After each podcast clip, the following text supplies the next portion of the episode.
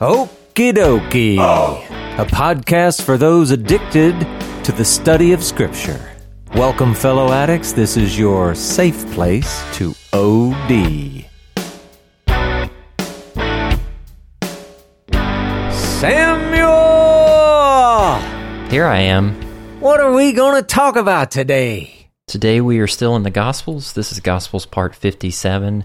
We are in the midst of, we would probably argue, one of the more difficult sections in the Gospel narrative. This is right dab in the middle of John chapter 6, with Yeah. Jesus talking about true bread of life and how evangelical interpretation treats it much differently than what Jesus was actually trying to intend with his first century Jewish audience.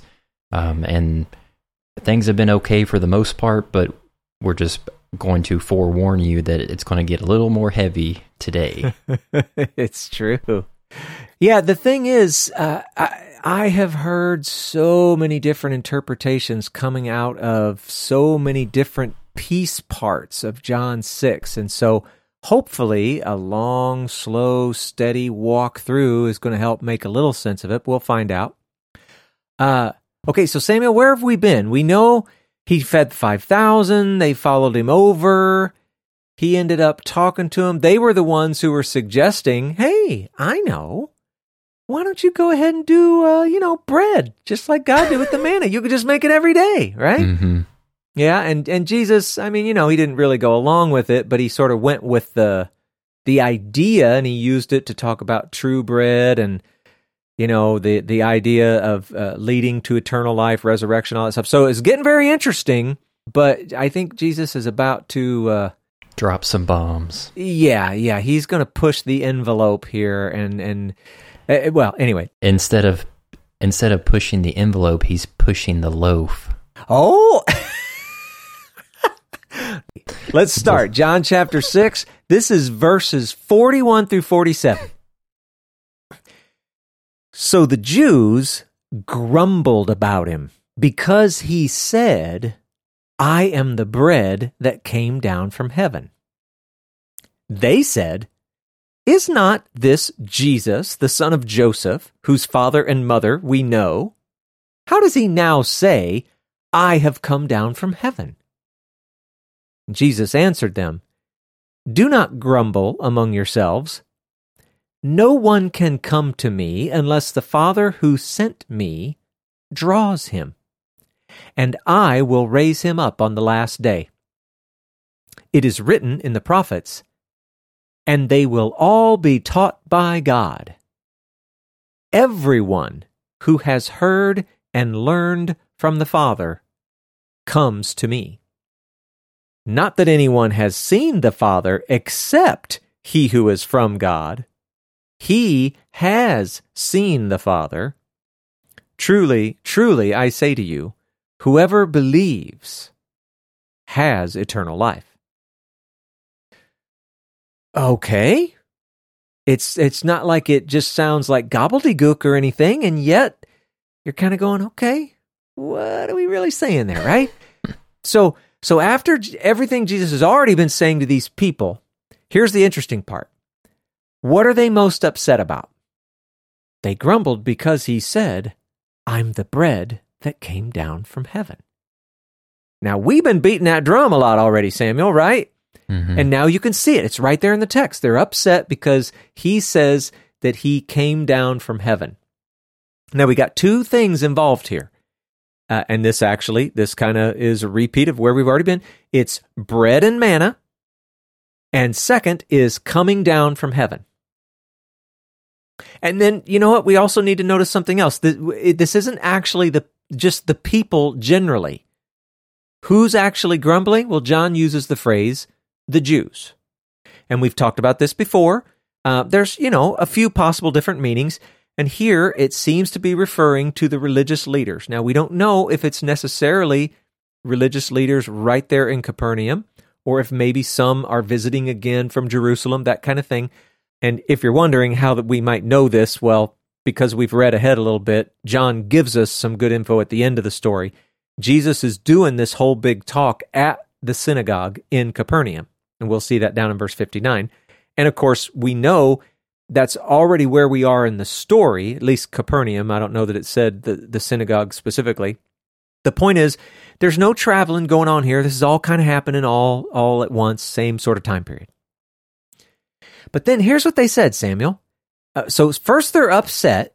I'm the bread that came down from heaven. And then they say, Is not this Jesus, the son of Joseph, whose father and mother we know? So it, it, may sound, I don't know, a little weird, but but we have to stop and think about who all is in the crowd. If it was just people from the 5,000, it would definitely be weird because we don't even know if they're from around here. They could be from all over Israel, right? But because we know a little bit, with they're in Capernaum, we know that they're even at the synagogue. Well, then we could have religious leaders, people around Capernaum. He's popular already. And, and of course, we do have some of the crowd from the feeding of the 5,000. the question is would any of them know his family from Nazareth? And by the way, speaking of Nazareth, Samuel, doesn't what they're asking sound an awful lot like what they said back in Nazareth? Mm-hmm. So, since we have said that it's religious leaders that are grumbling, let's just think about that for a second. When he first showed up at Capernaum, like, I don't know, a couple years ago at this point, when he shows up and he starts teaching, um, uh, he's doing miracles, all of these things. Samuel, do you think that they, the religious leaders, would have inquired about who this guy is? I mean, without a doubt, if anybody's making noise within the public in a, this Jewish sense, they probably want to touch bases with every everything to get what they know. Yeah, you bet. Because on one hand, hey, is he like good guy, bad guy? Do we want him as a part of our group? But also, hey, are you going to cause trouble for us with the Romans? Uh, right, all kinds of reasons. They definitely would have checked him out. So, so the the the local religious leaders definitely would have known the details of his family, parentage, etc. And if there were some visiting, I'm sure they would have gotten the scoop pretty quickly. Uh, by the way, I got to point this out. There are some people who read this and they're like, "Oh, well, maybe Joseph is still alive." it says, Is not this Jesus, the son of Joseph, whose father and mother we know? Well, I guess you can kind of imagine how somebody might wonder if Joseph is still alive, but he's not. It's just that's just the way they're speaking. He is Jesus, son of Joseph, that kind of thing.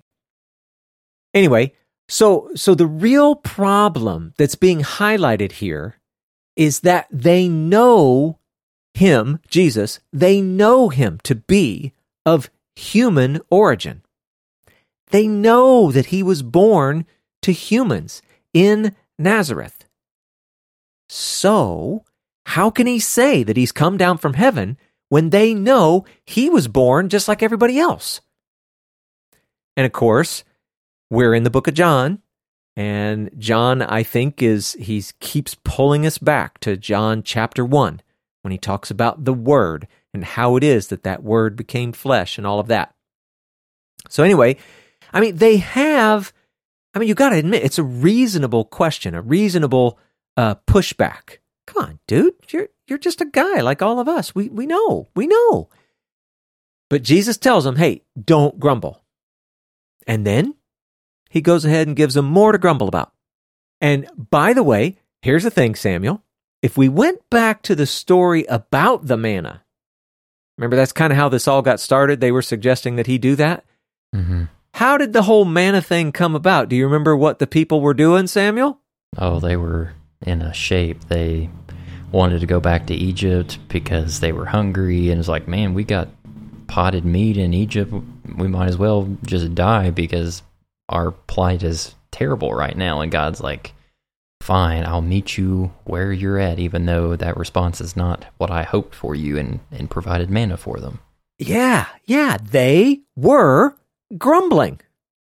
And now these guys are grumbling. And it's in a story related to a story about manna. So I, you just, you need to see those little connecting dots. Kind of cool. But then, oh, this is, this is really good because we're, Jesus uses this phrase, no one can come to me. Now, in this podcast, we have pushed, we've pushed very hard, that you, Mr. Christian, you have a role and a responsibility in this whole redemption story. And and here we get this I think super important reminder that we all every single one of us depend upon God to draw us to him in the first place. And we can't leave this out of the story. We, we must not leave this out of the story. God is intimately and actively involved with his creation. But this is also important. God draws all men. Some respond, some do not. Those that do respond, well, according to what Jesus is saying right here, they can look forward to a resurrection unto life. But we're probably going to see a little more of this. It's, it's important to know listen, we're hitting really, really hard about how important it is that you play your part in this whole thing. But at the same time, we can't forget God is actively moving all the time. And this is a, it's a wonderful and beautiful and important part of the story. Now, if we're going to place that contextual detail back into the text to try to make sense of why Jesus said that in this particular part of the story. Just before that, in verse 43, it says, um, Jesus answered them, Do not grumble among yourselves. So I wonder if his statement about no one coming to me unless the Father sent me draws him is addressing the public's grumblings in in some manner he's suggesting look guys like the whole point of me being here is to draw you all to God the Father. Like please don't grumble because that that's the whole point. Any of us can be able to have a relationship with God in the first place is because he is a he is a God who draws creation to himself. Yeah and that whole idea of grumbling is all about hey you're not buying into the story. God is laying out the truth, laying out the way things are, and you are not coming on board. And so you grumble. And so, yeah, I think what you're saying is exactly right, exactly true. And, and that is even that next part when he says it is written in the prophets. That's down in Isaiah. It's 54, 13. But here in our text, it just says, and they will all be taught by God. That's also a, a nice veiled reference to both Jew and Gentile. But here's the thing all of God's true children will be taught by Him. And if they are taught by Him, and this could be through the scriptures, especially Torah, it could be through the Holy Spirit, but if they're taught by Him, they will recognize the sent one, the Messiah. And in a weird, ironic twist, they will also be taught by him through the very Messiah that he sends, which is kind of neat. But we've heard Jesus say similar things before. And, and if they had truly understood the scriptures, they would have recognized him. It's the same kind of story going on here. Here, Jesus adds a clarification. All those who do hear and learn from the Father, okay, they still haven't actually seen him. Not the way Jesus has. Jesus actually saw him because he came from him, from heaven.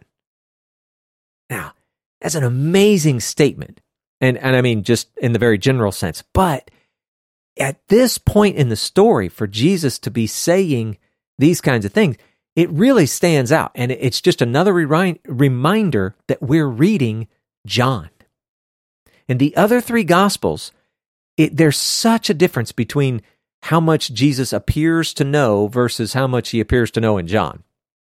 But anyway, he's saying, I came from heaven, I saw him, all that, right? And then he continues, and it's another truly, truly. And it's always that fun game of so what do you think? Does that apply before? Do you think it applies after? Do you think it applies to both? It's just one of those little phrases you got to always look for and, and check it out because I think it enhances the reading. But again, he says, whoever believes. And and well, let's see, what's he say there? Whoever believes has eternal life. Okay. Now again, I know it sounds like we repeat ourselves, but it's because we do. And we do so because it's important. You need to hear it. This word believe, it's more than just mental assent to an idea of God. It's acting on that belief. It has to be a faith plus a faithfulness. And with that kind of belief, you don't just get eternal life someday. You have eternal life even now. Now it's kind of a foretaste, and eventually it will be, you know, its complete fruition. But the other word, whoever, it says whoever believes. Um, I guess to be fair, the word whoever, it isn't technically in the text. This is it's it's like derived. It's like they're figuring out how to communicate in English what's being said. So it'd be like he that believes or a believing one or whoever believes. It's very similar though. Go back, uh, Samuel. Actually, you could read this for us. Go back to John chapter 3, verse 36. What's that say? Whoever believes in the Son has eternal life. Whoever does not obey the Son shall not see life, but the wrath of God remains on him. And just look at that. What is the opposite of believing in that verse, Samuel? Uh, not obeying. Yeah. Well, what's the opposite of not obeying? What would we naturally say? Obeying. Yeah. So obeying and believing, they're being equated here. That's so awesome. But it's the same thing. It's whoever believes. So back to verse 40, where we ended last week, this is for everyone who looks on the Son and believes. So I know if if there happens to be anybody listening who you know has some different ideas, maybe about uh, you know predeterminism and different things, whatever, you'll notice we're not talking about that because that's not how we read these. We're not going to go into a big spiel or, you know, try to tear anything down or anything like that. This is just, this is how we're interpreting. This is what makes sense for us in the big story. All right. So how about we move on? Because this is, uh, there's a lot here, Samuel. Mm-hmm. John chapter 6, verses 48 to 52 says this I am the bread of life. Your fathers ate the manna in the wilderness and they died. This is the bread that comes down from heaven, so that one may eat of it and not die. I am the living bread that came down from heaven. If anyone eats of this bread, he will live forever. And the bread that I will give for the life of the world is my flesh. The Jews then disputed among themselves, saying, How can this man give us his flesh to eat? like this is a perfect verse since we're five days away from Halloween. Giving us flesh to eat. now, now you, this is the part where I mean anybody reading has to understand he is i mean he is way outside the box and people are starting you know they they they may have been with him for a while but uh, now it's starting to get a little weird right? Yeah. so so the thing is jesus he's kind of returning to the metaphor. He's saying i am the bread of life. Now again we've talked about the i am statements in john and so this is this happens to be like more of a continuous one. He says i am a number of times in this chapter. But Jesus, he's trying to further highlight the superiority of the bread of life. So, on one hand, you've got manna. Now, it, you know, kind of sort of gave life or sustained life, but it was only within sort of like the ordinary creation terms. It's like from our perspective, it's just on par with ordinary food. It was just delivered in a miraculous way. This bread of life, however, could overcome death. Now, for those who were there, you know, actually hearing this live and in person? I mean, it must have sounded at least a little crazy, which makes it crazy bread. yum, yum, Samuel. yeah. Yet, even though it sounded a little bit crazy, at the same time, you know, it did it did fit in with the ideas they currently had. These ideas of fixing the world, the ideas of returning to Eden, and all of that. So it wasn't way outside the box, and yet it was pretty challenging. Now we we have the advantage of hindsight. And we know what Jesus is talking about. It wasn't that he was saying that one who was currently living would not die. It was saying, look, one could live and not die. And of course, when is that? Well, when he's resurrected unto life.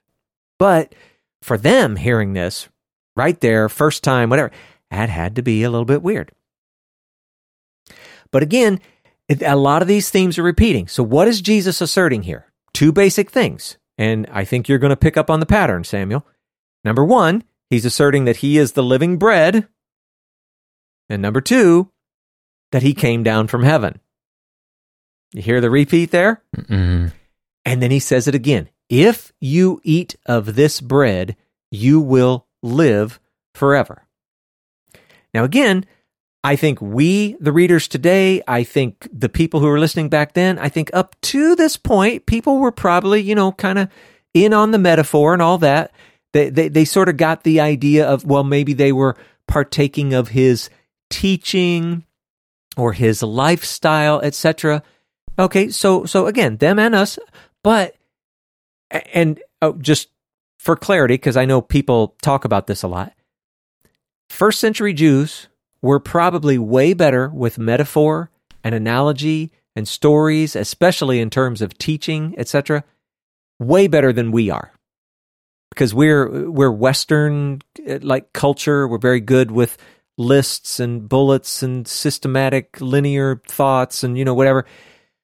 They were good with stories, but Jesus adds this: the bread that I will give for the life of the world is my flesh. That's just weird. I don't care what language you're in, right? That's that's hard. So it understandably it throws them off a little bit. Now, you might ask the question, what does his physical body have to do with anything? And before we continue, hopefully we'll learn and understand, uh, it's probably time for us to remind ourselves John loves to tell a story by introducing confusion so that he can follow it up with what, Samuel? Um, that you go from this is a problem to there is no problem. Yeah, yeah. He introduces confusion and then he brings the clarity.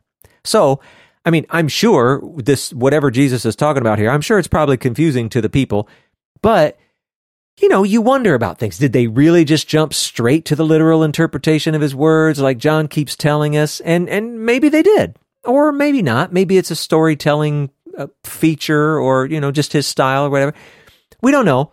Uh, but we know because again, we've got hindsight. We understand that Jesus is referring to his upcoming crucifixion. And and it's right for us to do so because we know that's coming. But John's telling of the story it's suggesting that Jesus has a much deeper knowledge, a much more detailed knowledge of his own stories than any of the other gospels do. And it reminds me, uh, we're not going to go there, but uh, in Romans chapter 6, Paul gets to talking about some things. And I think it actually, if, if you would take the time to go there and read through that, look at that a little bit, it actually, I think, might help a little in understanding what's going on here. We, I guess part of Paul's point is basically just to say that we also enter into his death. We also enter into his crucifixion, even.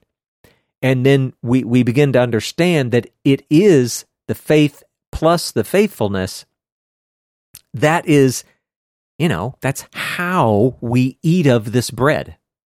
And so if we do that, then we will also enter into his resurrection. So, Romans chapter 6, check that one out. Uh, but again, it's the Jews, and, and we're saying that it's the religious leaders that are in this little uh, scenario here. they are the ones that are having a problem with Jesus' words. It doesn't mean that no one else is, but that's who John is pointing out. And they obviously aren't getting what he's actually saying. I think that's fair to say.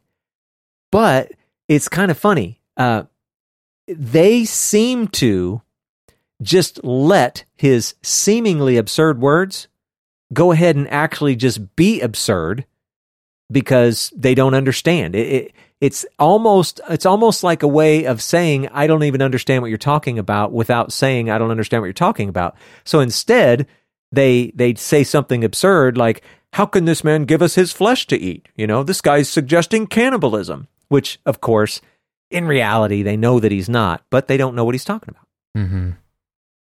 Yeah, it's really interesting to think about them struggling with this particular dynamic of Jesus' teaching because I'm just thinking of other rabbinic approaches for wisdom to try to be demonstrated. And there's like midrash that talk about letters of the Hebrew alphabet going up into the heavens and right. like and talking with God and that that doesn't seem to be a problem because it's it's within midrashic text that Jewish culture reveres and loves and clings yeah. to. And then in this case, like I know it's not exactly the same, but if if you're just trying to treat Jesus's words and his teaching system rabbinically, you would expect them to be like, okay, I know this sounds crazy, but this rabbi has to be going somewhere with this, so let's give him the benefit of the doubt and see how he's going to bring it home. So it's just interesting to see them throwing up these walls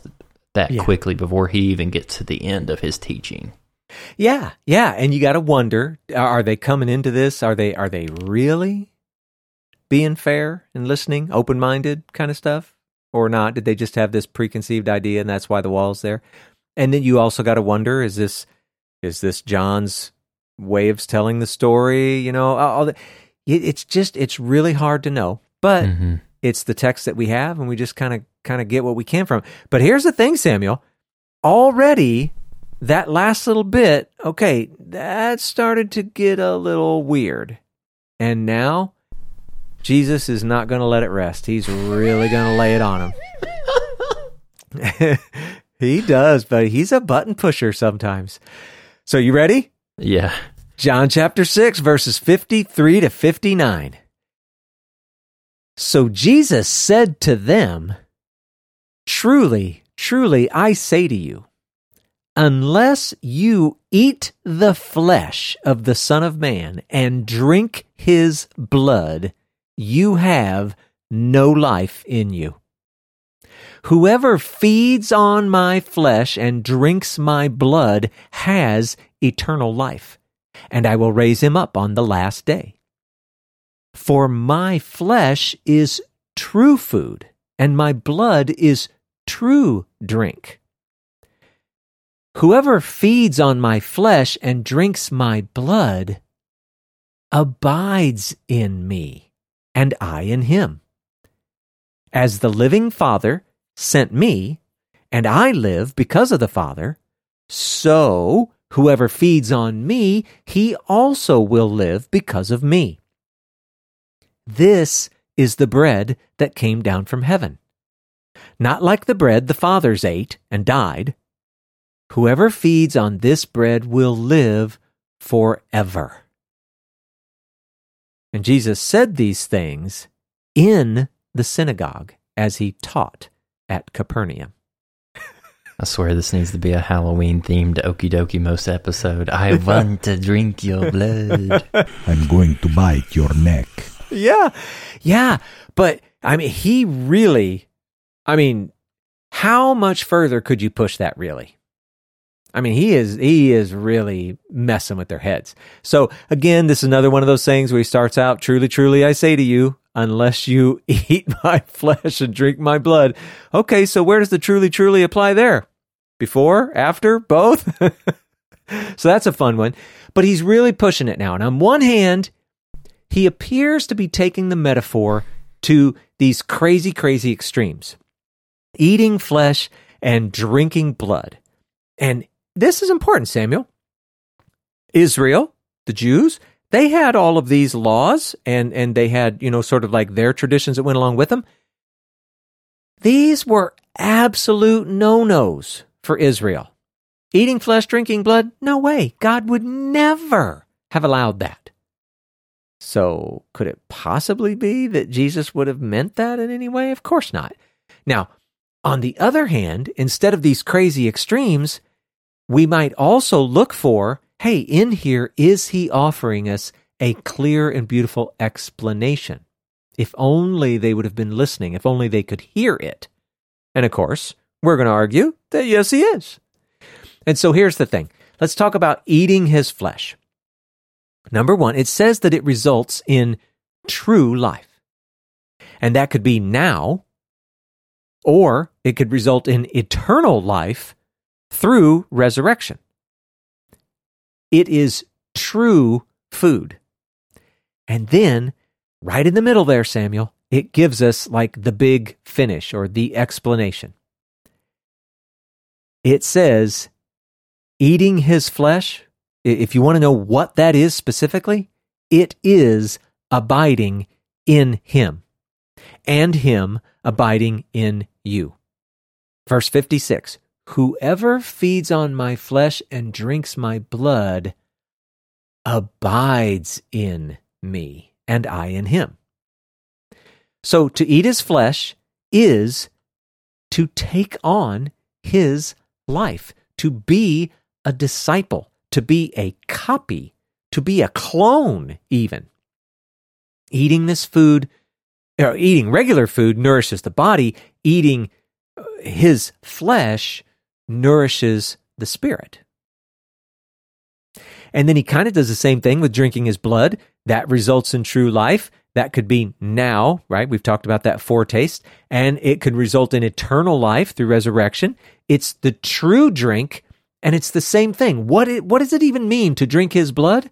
Well, it is to abide in him and him in you. To drink his blood, just like the food, it's to take on his life, to be a disciple, to be a copy, to be a clone.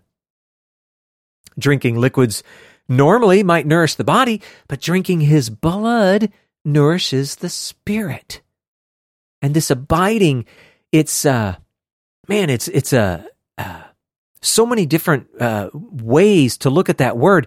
It could mean to conform or to to continue in place or to to remain stable but it, we need to abide in him and him in us. That's what eating his flesh and drinking his blood is. And if we pause like right there and just think about that itself, that doesn't seem as crazy right within that culture because rabbinically uh, a student's main goal a student's main mission was to imitate his teacher, to imitate his rabbi, to be as closely aligned with, I mean, not even just spiritual things, but everyday life Everything. things. So yes. I mean that it just fits so well into first century rabbinic discipleship. Yeah. And you're right. This section where we finally felt like, oh my gosh, he has pushed it way too far. And then you realize, yeah, but even while he was doing that, he was actually offering the explanation. It's right there. It's so beautiful. And as he continues, he says, uh, I live because of the Father. And this is one of those examples where, man, I wish that the underlying text had just an extra word or two in there. I wish it had been a little more explicit. Something like, I live because I feed on the Father. Because that's really the message that's being communicated here. The living Father gives Jesus life when Jesus feeds on him or abides in him. And we too can have life if we feed on Jesus, and that is to abide in him. And of course, him and us. Because Jesus is going to continue to abide in the Father, right? So th- th- there's a whole connection. I mean, it's this is how we connect to the Father in, in, in a sense. It's great. So anyway, I don't know. I just it's it's beautiful. He talks about uh, this is the bread. So all this crazy talk about bread, And it takes us back. I know we've looked at this a few times already recently, but it's important. Uh, Samuel, take us back to Deuteronomy 8 3. Read that for us again. And he humbled you and let you hunger and fed you with manna, which you did not know, nor did your fathers know, that he might make you know that man does not live by bread alone, but man lives by every word that comes from the mouth of the Lord. Yes. And so the true word, I'm sorry, the true bread, that's every word that comes out of the mouth of the Lord. It's God's words, God's command, God's instructions, etc. They are the true bread, the bread of life. And this is, of course, in contrast to that temporary manna. The, the, the, the words of God, they came down from heaven at Sinai. All Jews, all of Israel would know that. But they've also come down from heaven in the person of Jesus. The Word made flesh. That's, of course, John chapter 1. Anyone who feeds on God's words, commands, instructions, etc., will live forever. And again, I, I sound like a broken record, but as we're walking through this slowly and we're bringing up these other Old Testament references, at least for me, as I'm hearing it, it's like, gosh, this is the, that's exactly the same thing Jesus just said in John six. Like, mm-hmm.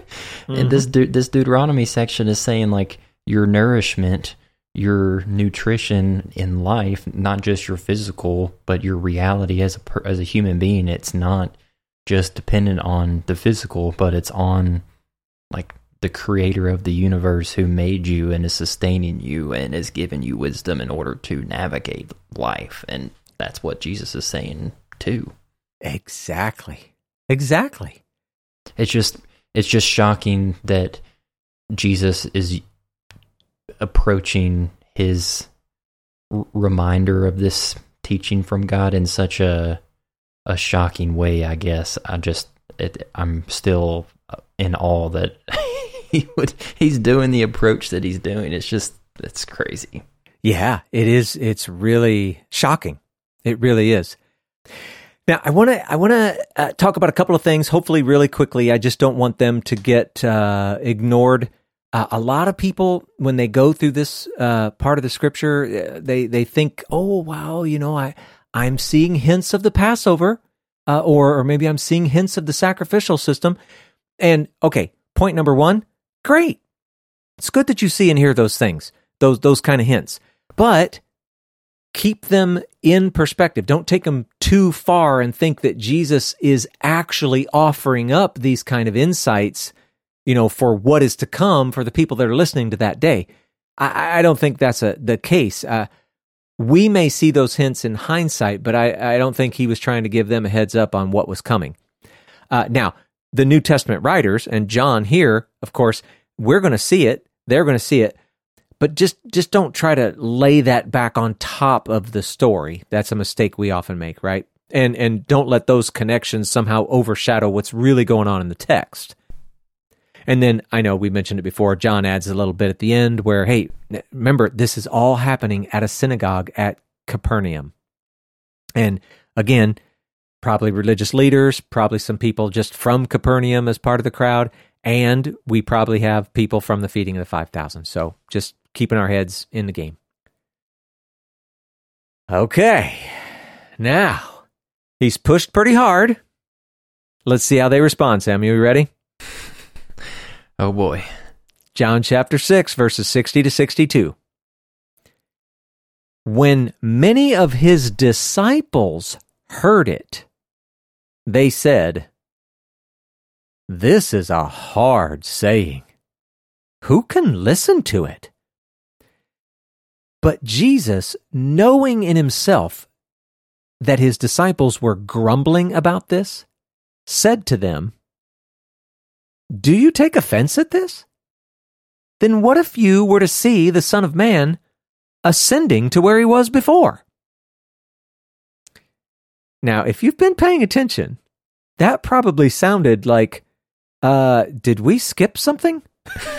Because that just felt like we took a hard turn in there. So, what happened?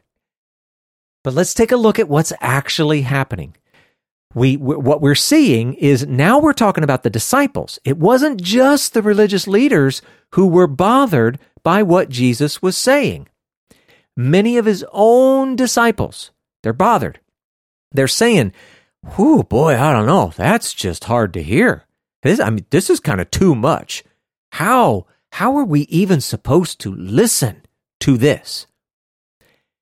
Which, okay, we just spent all this time trying to walk through carefully, and we, we think that we're bringing out the explanation that's right there in the text, which of course John was nice enough to give to us. But again, we're looking back. We're not actually living this in real time. So here's the question though Samuel, what is it that was so hard for them? Was it that they thought he really meant for them to be cannibals? Uh, no. So was it that they, you know, weren't picking up on Jesus Jesus's uh, reference to the Eucharist, which hadn't happened yet? no. It's it's like they're picking up on something that that we wouldn't think of or wouldn't see, whatever, because we're coming from a different perspective. It's really bothering them. We don't see it. But remember, Jesus has already literally explained the metaphor about the food and the drink, the eating the food, the, the drinking the, the blood, right? Eating his body. Eating and drinking were abiding in him, vice versa. So it still leaves you confused. Well, what exactly are they bothered about? Well, thankfully, Jesus knows exactly what is bothering them. And the clue is what he says in verse 62 that felt like it came out of nowhere. It felt like it didn't even fit. So apparently, the disciples, they aren't exactly within earshot when they're grumbling, but Jesus knows anyway. And there's a little life lesson for you. Sometimes Jesus just knows stuff about you better be careful. Anyway, so Jesus, he goes directly after the part that's bugging them. And he asks, Well, what if you saw me ascending? Well, what's the opposite of ascending, Samuel? Descending. Yeah. So what is it that was really bothering them? They were, yeah, that they that he said that he came down. Yeah. Yeah. We get so wrapped up in the food and the drink and the eating the flesh and the drinking the blood, we're kind of missing what they're actually bothered by. See, they weren't upset about the fled flesh and blood stuff. Uh, well, at least not only. It was the fact that he claimed to have come down from heaven and we've said it before, like only God is supposed to do. They knew that he was born just like everyone else. He was human. And he's claiming to have come down from heaven like God does, which is in a way equating himself with God or possibly suggesting divine nature, all this kind of stuff. And they don't like that. And here are these people, they're disciples. They've been around him. They've listened to his teaching. They've saw him do miracles. They've seen all of these things. And there's probably some part of them that's going, uh oh, is this guy for real or is he just insane? And they don't know what to do. So Go ahead, Samuel. Oh, I just was going to ask when the text says some of his disciples were asking this, we that that shouldn't cause us to assume that that includes the 12 apostles, should we? Like it could all it could mean like because he had Jesus had other disciples besides the 12 following him around and stuff. So exactly. I, am just trying to paint that contextual picture. Picture. Yeah, yeah, great point. If we had never read this before, we we and we'd only read up to this point, we would have no clue if this included the 12 or not, or if it was only the 12 or if it was others outside. And you're right. We know he has many, many more disciples. The 12 were just special because they became apostles that, uh, on that mission. But we will find out later. So maybe we won't do the spoiler yet. but yeah, yeah, it doesn't necessarily mean the 12th. Okay. Yeah. I also want to say that like I can empathize with this struggling and at the same time I struggle with their struggling because especially if within this crowd there were people who potentially grew up in the same area that Jesus did even within his own ministry like the past however many years along the story we're at right now that especially with them thinking about a transcendent God who is outside of our physical realms of reality and everything, it it would be hard for them to imagine like I have lived with this guy or in the same area my whole life. Like how can he say that he came down from heaven when he's been here the whole time? So like Right. gi- give them a little bit of a break, but at the same time like I'm I'm going back to the Torah and I'm thinking, wait, they have things within their own story about heavenly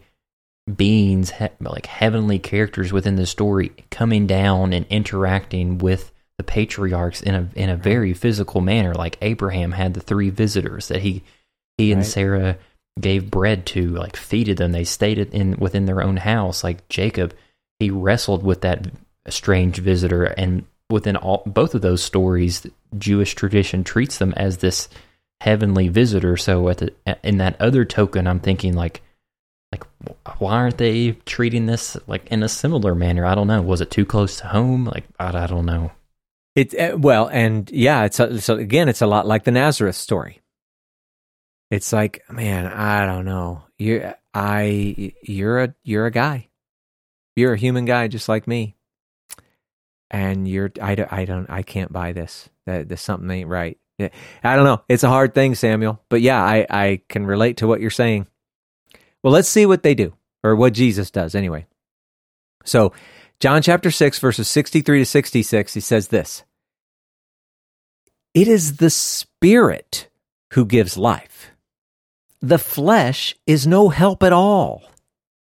The words that I have spoken to you are spirit and life.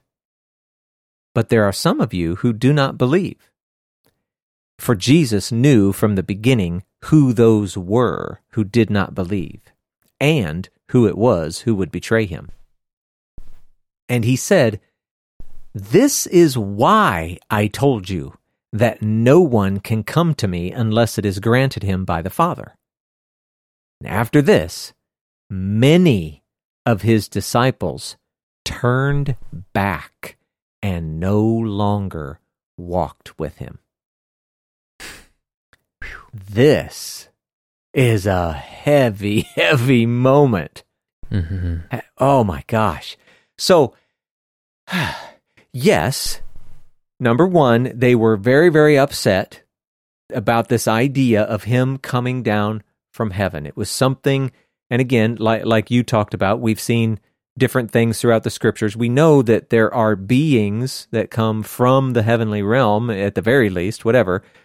But there, there was something special, some, some, some special attribute that they held out to God that said He was the one that came down from heaven. Now Jesus is saying that, but but here we see that He's also kind of acknowledging the difficulty of how far He pushed the metaphor uh, with the flesh and blood stuff. Also, so Jesus tries to clear things up a little bit. At least it seems to me. He explains again that this really doesn't have anything to do with the flesh per se. I mean, obviously Jesus is here in the flesh, so that's relevant, but it's it's actually the spirit that gives life. And the key is understanding that life is given through the word. And the two most prominent examples, we have God's word in the Torah, and we have God's word made flesh in his Messiah. So Jesus' words, his teachings around the Torah, his teachings of the kingdom, well, they are that same spirit and that same life. And then, you know, Jesus, he seems to know, even among his disciples, that there are those who don't really get it. They don't really believe. And so I think if we're looking at not just the 12, but all of the disciples, the, the extended group, that's why it says Jesus knew from the beginning who those were who did not believe and who it was who would betray him. So he's talking about Judas separately, right? Um, and don't think for a second that this is only true back then for them. This is also true for us now. We could probably go to churches all over, all over, everywhere, and you're going to find the same thing. There are those who really don't really, really get it or believe it. And this is important not really fooling Jesus. He's fully aware of the truth, both then and now. And in a weird sort of way, I guess it's John, the writer, he's he's kind of even grouping those who don't believe along with somebody who betrayed him like Judas, right? so, at least from John's perspective, this is bad. You don't want to be in that group. But Jesus he he brings this this this is a real life example of what he was saying back in verse 44. See, boy, that's way back there. So what did that say? No one can come to me unless the Father who sent me draws him, and I will raise him up on the last day. Uh, so, so this is the real life example where people are not going to just naturally, you know, go with the story there's there's uh, maybe our more modern terms. If we said, look, there, there's a couple of ideas. Jesus is God, and we must be obedient to all that God has said. Okay? Those two things, they're actually hard to accept. And we need God to draw us, maybe even continually. I, I wouldn't think that that would be a one time event. But that idea of God drawing us, that's the same thing as God giving or granting. God is making it possible. It, it's almost as if God is providing the hunger. And then from this story, we know that Jesus is the bread. Anyway, uh, it's it's kind of hard. I think even now for us, we have the benefit of all this time it's hard to wrap our heads around this, but many of his disciples, people, they were there, they'd witnessed a lot, they just couldn't take it. When faced with the full weight of Jesus' essence, the fact that he is from heaven, and I would say divine, uh, understanding what his actual calling is, bringing resurrected life and their calling in relation to that. Well, they decided they just couldn't accept it. It was too much to ask. And again, isn't that equally true today? If we were to walk around and tell people, hey, I don't care what denomination you are, I don't care what theology and doctrines you stick to, whatever, we're telling you this. You have to not just believe with your brain or your heart, you have to actually do everything that is possible for you to do in his word. And of course, we accept for the the the exclusively covenantal Jewish things, whatever, we get that. And we said, hey, you can't be a Christian unless you agree to just do all that stuff. Well, do you think any of them are going to stick around, Samuel? Don't, I don't know. It, probably not. Yeah, there are going to be some who would walk away, right? You're ruining the story. I liked it when it was just believe and you get to go to heaven. So it's eh, here's the thing though. Eh, imagine Jesus. You can't get around the fact he's a human being. And all of this stuff is just these are disciples, they just left. So he's probably, I mean, what? Uh, sad? Uh, hurt? frustrated, angry. I don't know. I mean, a lot of, you can imagine how you might feel, and he is probably struggling with very similar things.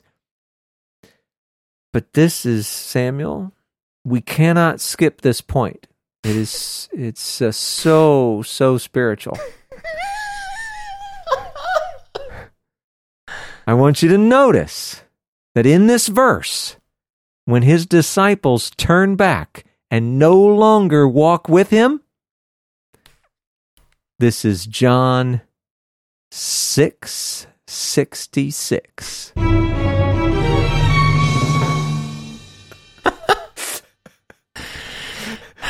It's meant to be. Yeah. Now, to be fair, we're not really big fans or proponents of this whole 666 thing and what a lot of people think it is. Uh, one day, hopefully, we'll make it to it in a podcast somewhere, but hmm uh, still, that is funny. The one verse in all of the New Testament that has the chapter 6, verse 66, this is it right here. And what's going on? Disciples turning their back on Jesus. Somebody somewhere meant that. Yeah, a spiritual irony. Yeah. That's awesome. Um, now, I want to say really quickly back in um, six, chapter six, verse sixty-three, whenever he said the flesh is no help at all, I I I don't want listeners to take that to mean that Jesus is advocating that we need to do all that we can to, um, I don't know what the word is like discriminate against our physical bodies and how we're created because everything about our physical nature is terrible and only like the spiritual is the is the element that can save us or help us.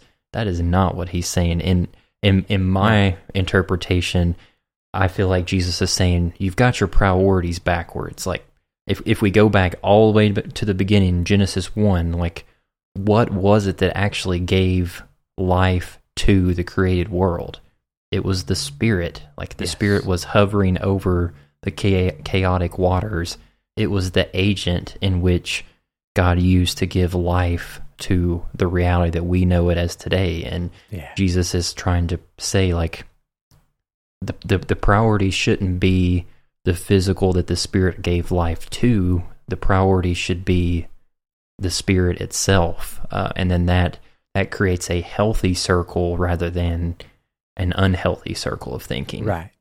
Yeah.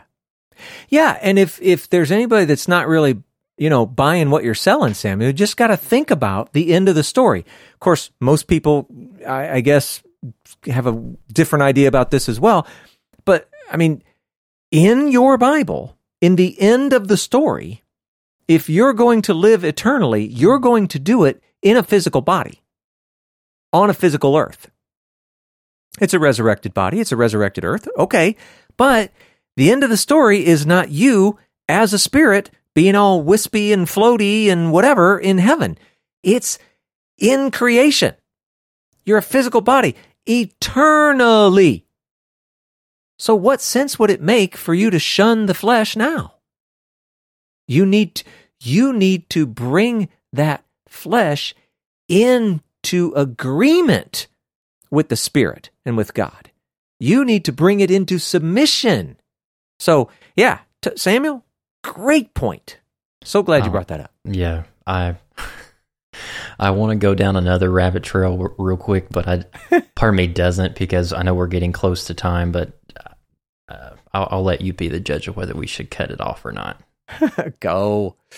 Okay, so I've been working really hard on trying to put some time into studying midrashic stuff because I'm really into that. And there is something that I read within the past two weeks that I think fits so perfectly with this portion of John 6 that Jesus is talking about, showing this dichotomy between pursuing the things of the flesh and or the physical rather than pursuing the things of the spirit or eternal. Do you mind if I read it just really quickly? No, do it. Okay, so let me give you just a little bit of setup first. So, um, in Genesis 1, the very first verse of the Bible, in the beginning, God created the heavens and the earth. The, the, the Hebrew word there for the very first part of that is Bereshit, and that starts with the Hebrew equivalent of be. And so, um,